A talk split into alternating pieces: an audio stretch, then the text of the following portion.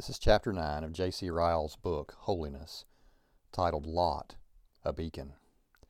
The text is from Genesis 19:16. He lingered.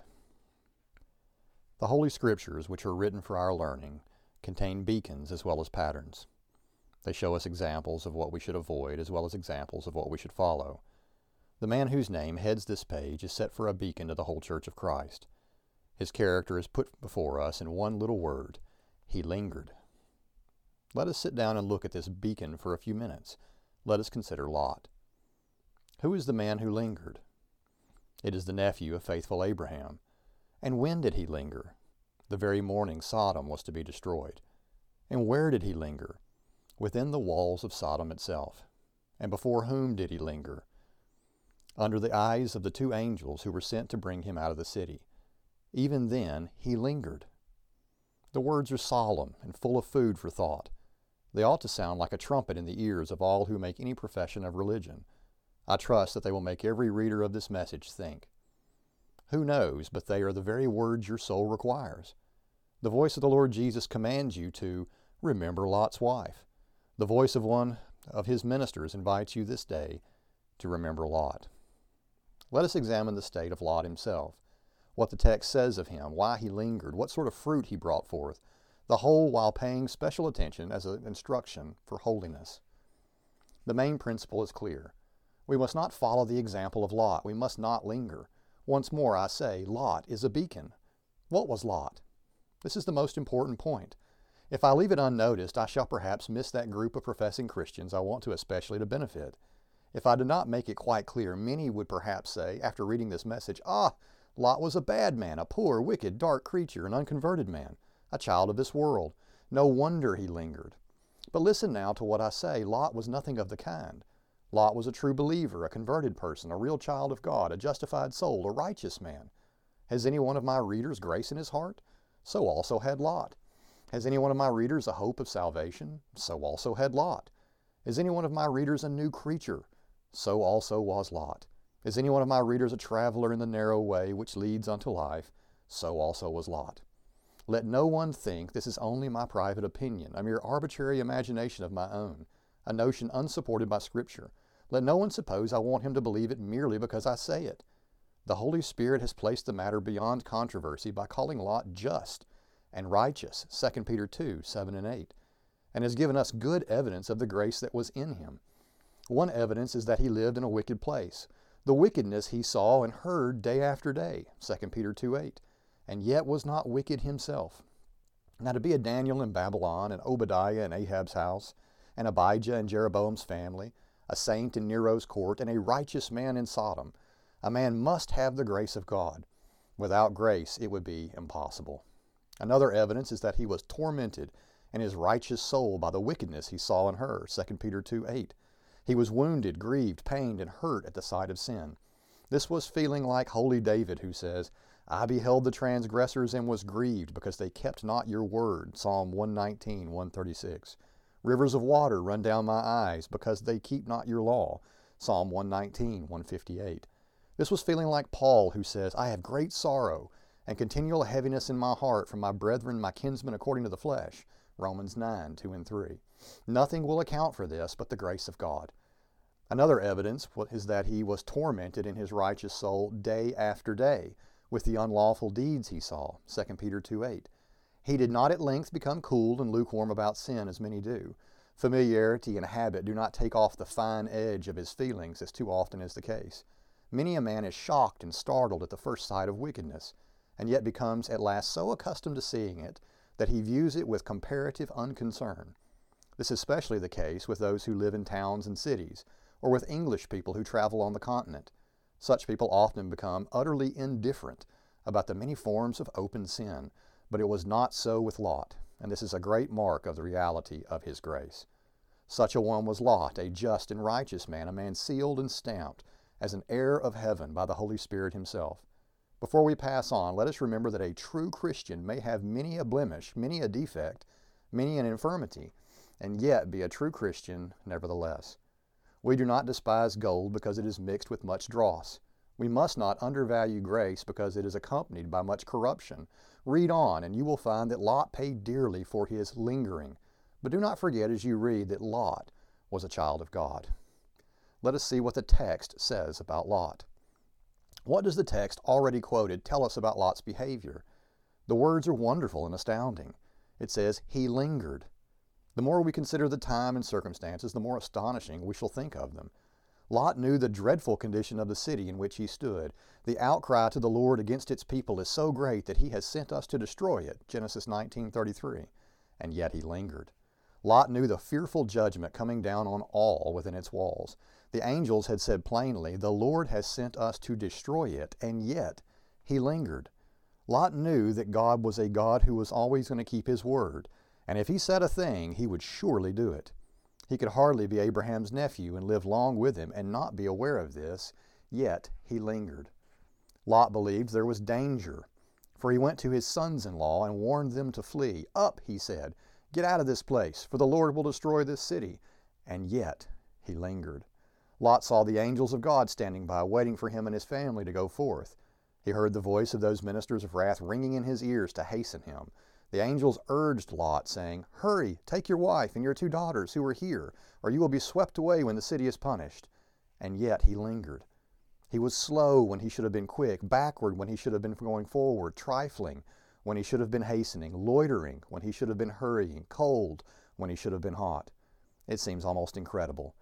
It appears too astonishing to be true, but the Spirit writes it down for our learning, and so it was.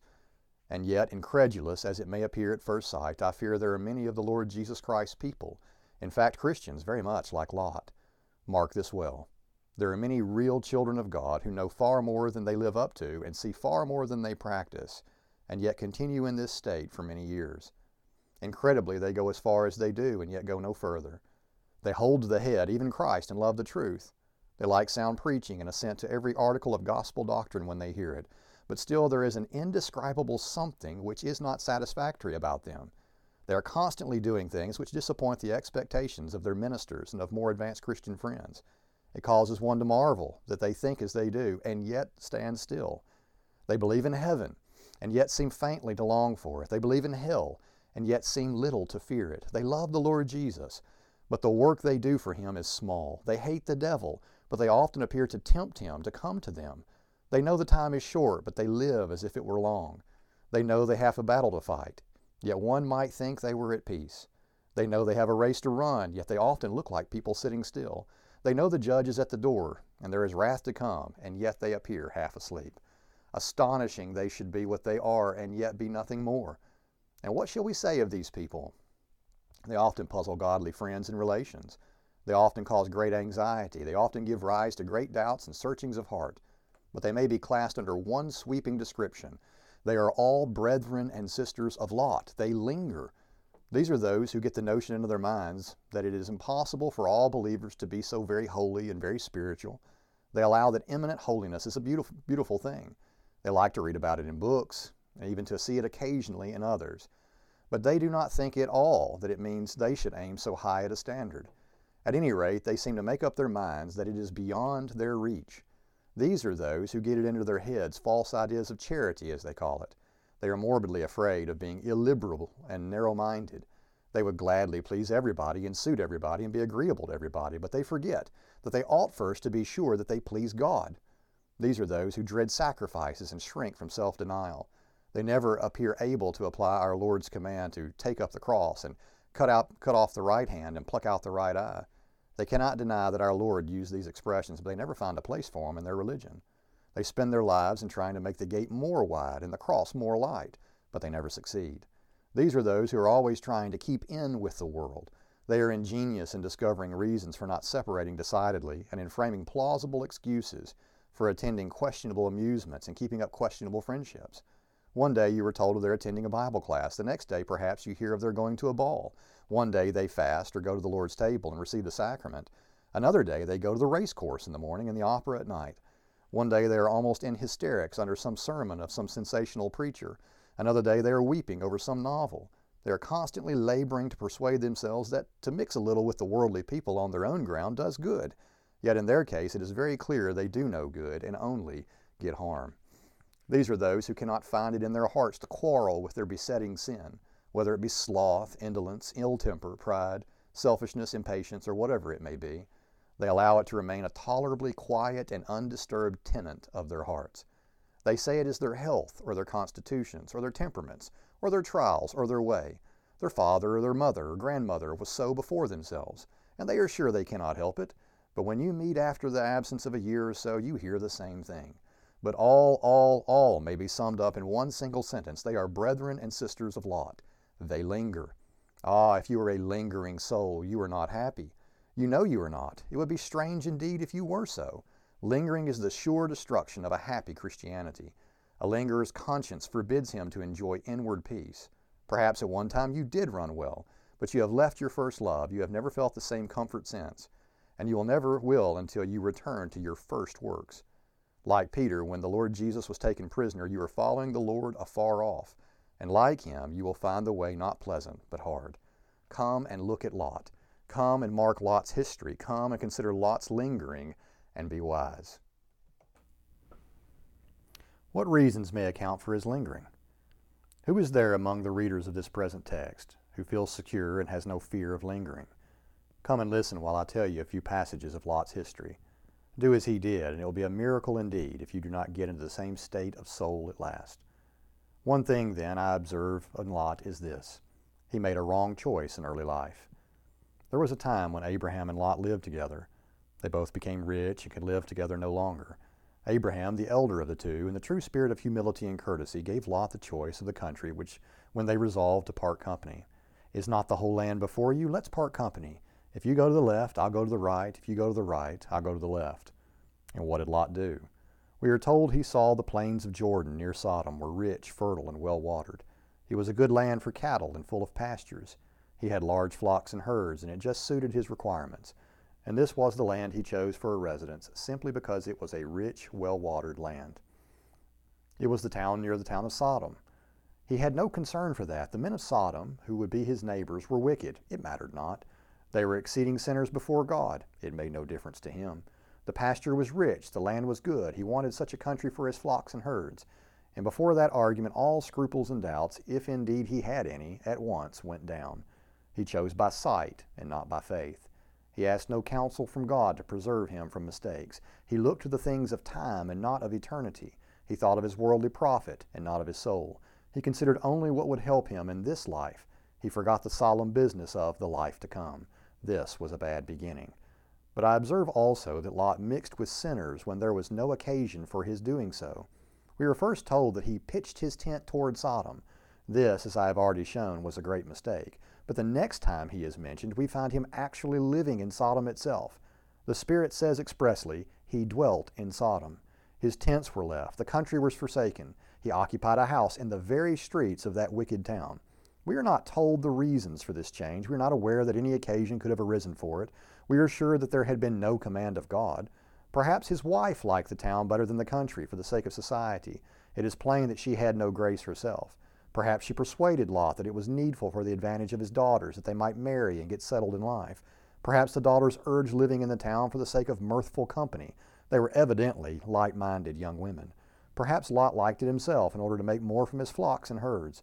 Men never lack reasons to confirm their wills. But one thing is very clear Lot dwelt in the midst of Sodom without good cause. When a child of God does these two things, which I have named, we never need be surprised if we hear by and by unfavorable accounts about his soul. We never need wonder if he becomes deaf to the warning voice of affliction, as Lot was, and turns out a lingerer in the days of trial and danger, as Lot did make a wrong choice in life, an unscriptural choice, and settle yourself down unnecessarily in the midst of worldly people. And I know no surer way to damage your own spirituality and to go backward about your eternal concerns. This is the way to make the pulse of your soul beat feebly and languidly. This is the way to make the edge of your feeling about sin become blunt and dull. This is the way to dim the eyes of your spiritual discernment until you can scarcely distinguish good from evil and stumble as you walk. This is the way to bring a moral palsy on your feet and limbs and to make you go tottering and trembling along the road to Zion, as if the grasshopper was a burden. This is the way to give the devil vantage ground in the battle, to tie your arms in fighting, to fetter your legs in running, to dry up the resources of your strength, to cripple your energies, to cut off your own hair like Samson, and give yourself into the hands of the Philistines, to put out your own eyes, grind at the mill, and become a slave. Settle these things down in your mind. Do not forget them. Recollect them in the morning. Recall them to memory at night. Let them sink down deeply into your heart. If ever you would be safe from lingering, beware of needless mingling with worldly people. Beware of Lot's choice. If you would not settle down into a dry, dull, sleepy, lazy, barren, heavy, carnal, stupid, torpid state of soul, beware of Lot's choice. Remember this in choosing a dwelling place or residence. It is not enough that the house is comfortable, the situation good, the air fine, the neighborhood pleasant, the rent or price small, the living cheap. There are other things yet to be considered. You must think of your immortal soul.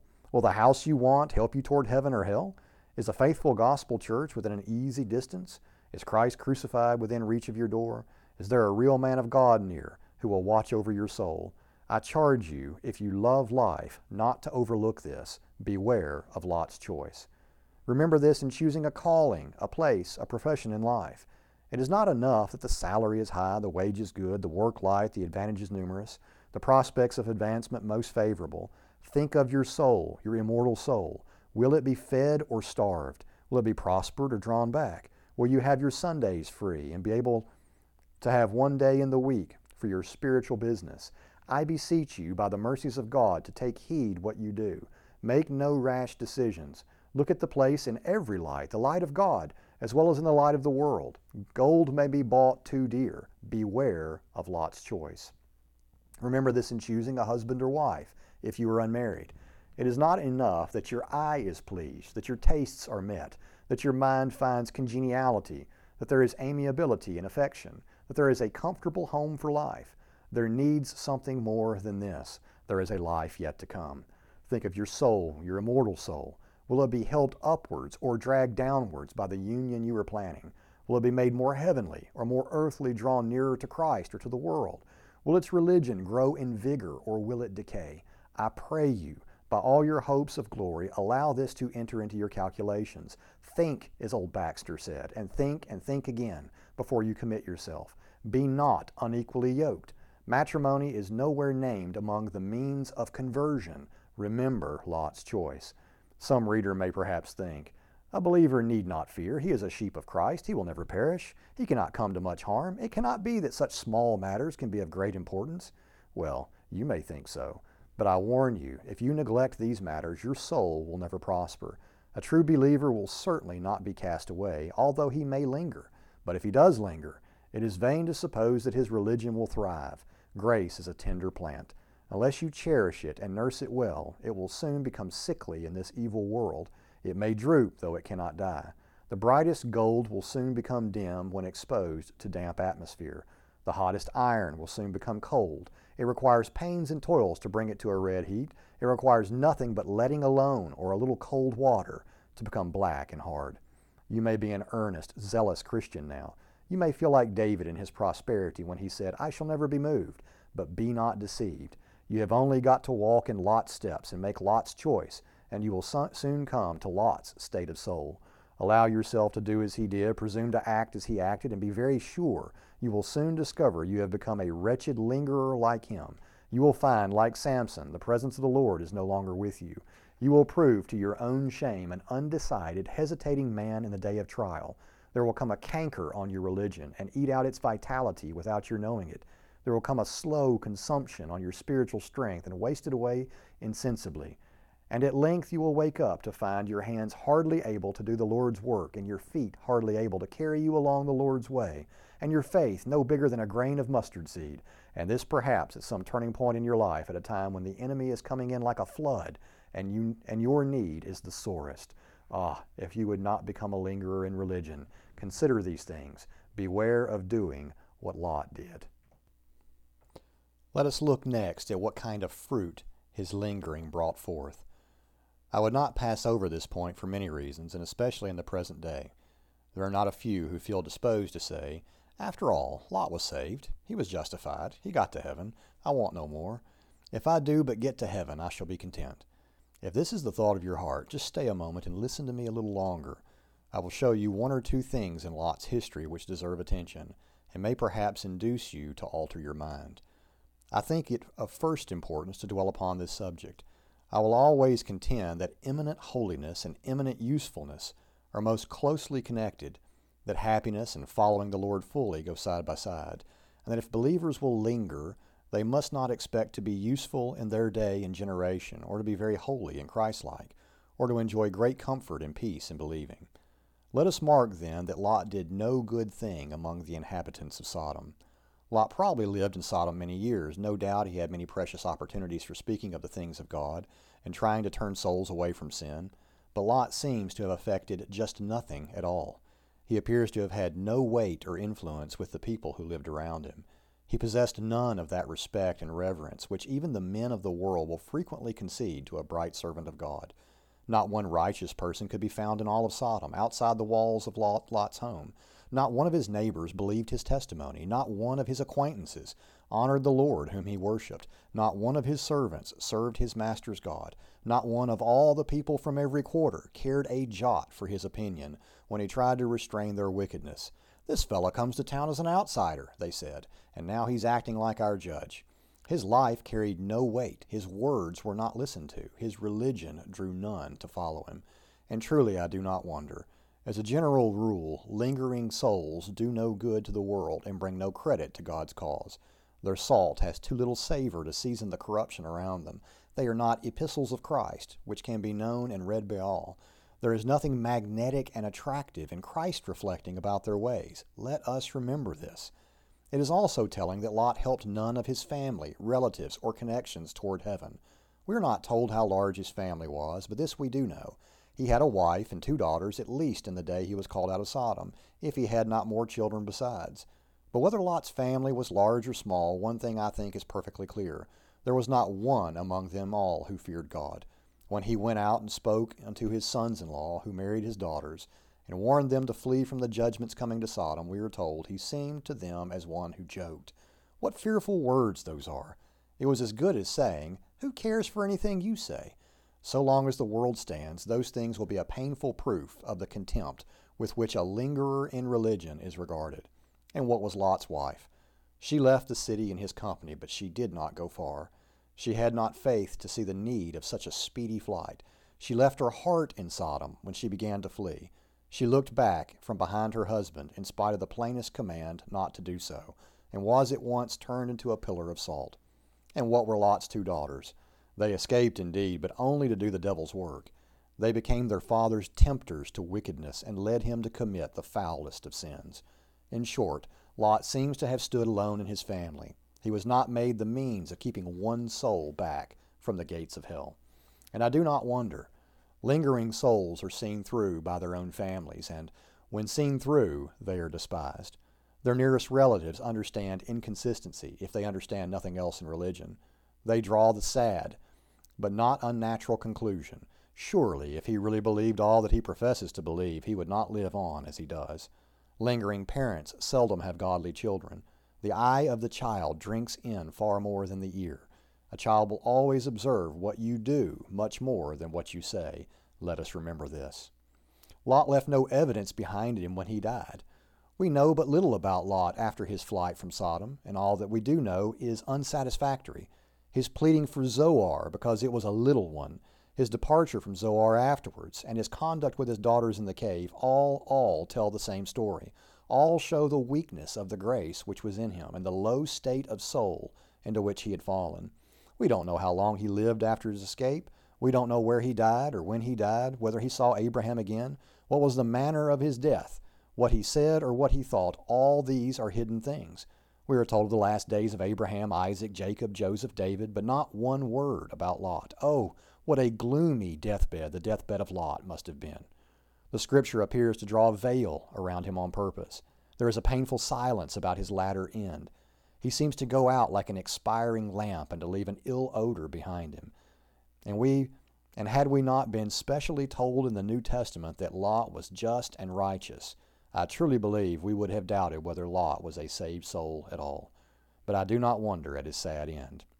Lingering believers will generally reap according as they have sown. Their lingering often meets them when their spirit is departing. They have little peace at last. They reach heaven, to be sure, but they reach it in a poor plight, weary and footsore, in weakness and tears, in darkness and storm.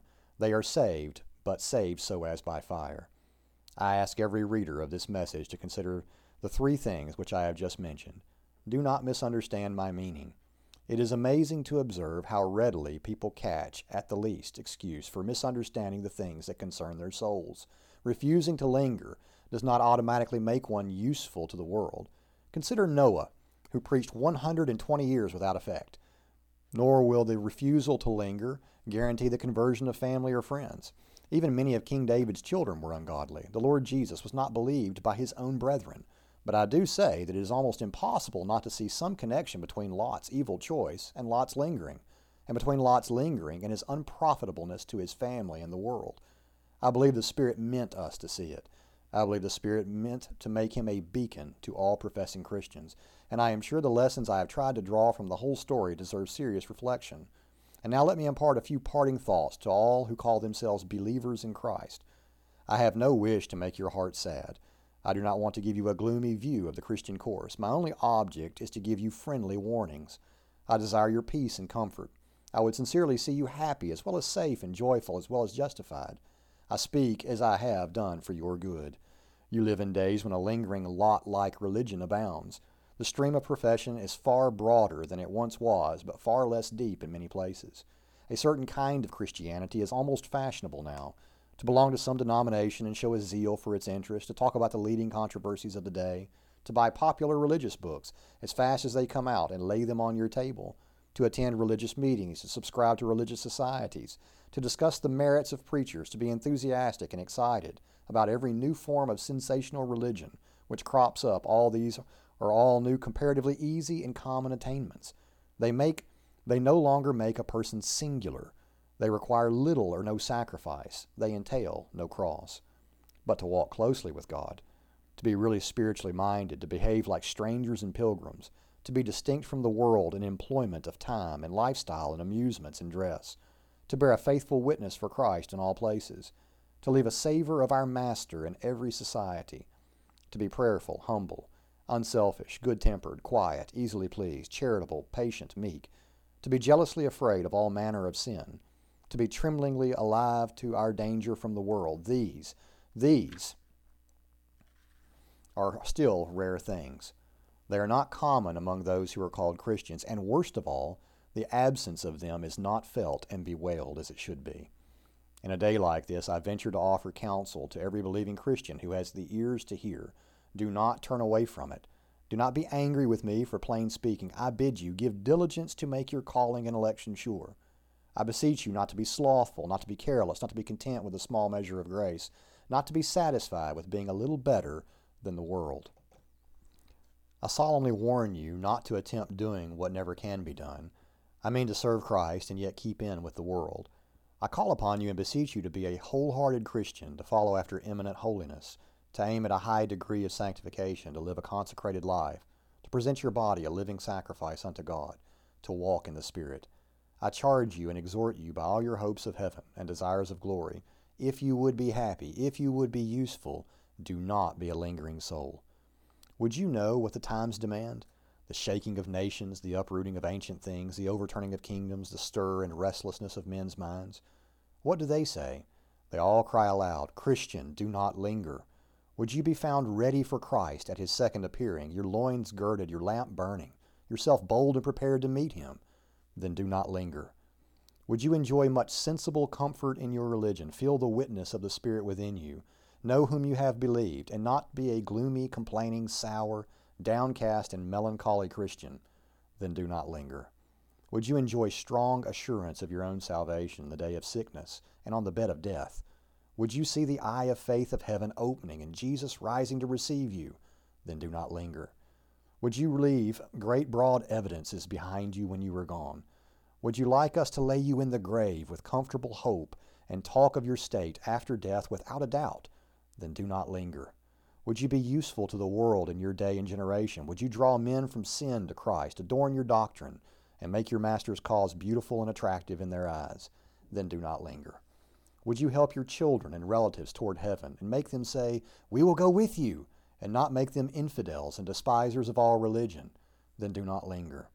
Would you have a great crown in the day of Christ's appearing, and not be the least and smallest star in glory, and not find yourself the last and lowest in the kingdom of God? Then do not linger. Oh, let not one of us linger. Time does not, death does not, judgment does not, and the devil does not, the world does not. Neither let the children of God linger. Does any reader of this thesis feel that he is a lingerer? Has your heart felt heavy and your conscience sore while you have been reading these words? Does something within you whisper, I am the man? Then listen to what I am saying. It is not well with your soul. Awake and try to do better. If you are a lingerer, you must go to Christ at once and be cured. You must use the old remedy. You must bathe in the old fountain. You must turn again to Christ and be healed. The way to do a thing is to do it. Do this at once. Do not think for a moment that your case is past recovery. Do not think that because you have been long living in the day of dry, sleepy, and a heavy state of soul, that there is no hope of revival for you. Is not the Lord Jesus Christ an appointed physician for all spiritual ailments? Did he not cure every form of disease when he was upon earth? Did he not cast out every kind of devil? Did he not raise poor, backsliding Peter and put a new song in his mouth? Oh, doubt not, but earnestly believe that he will yet revive his work within you. Only turn from lingering and confess your folly and come. Come at once to Christ. Blessed are the words of the prophet. Only acknowledge your iniquity. Return, O backsliding children, and I will heal your backslidings.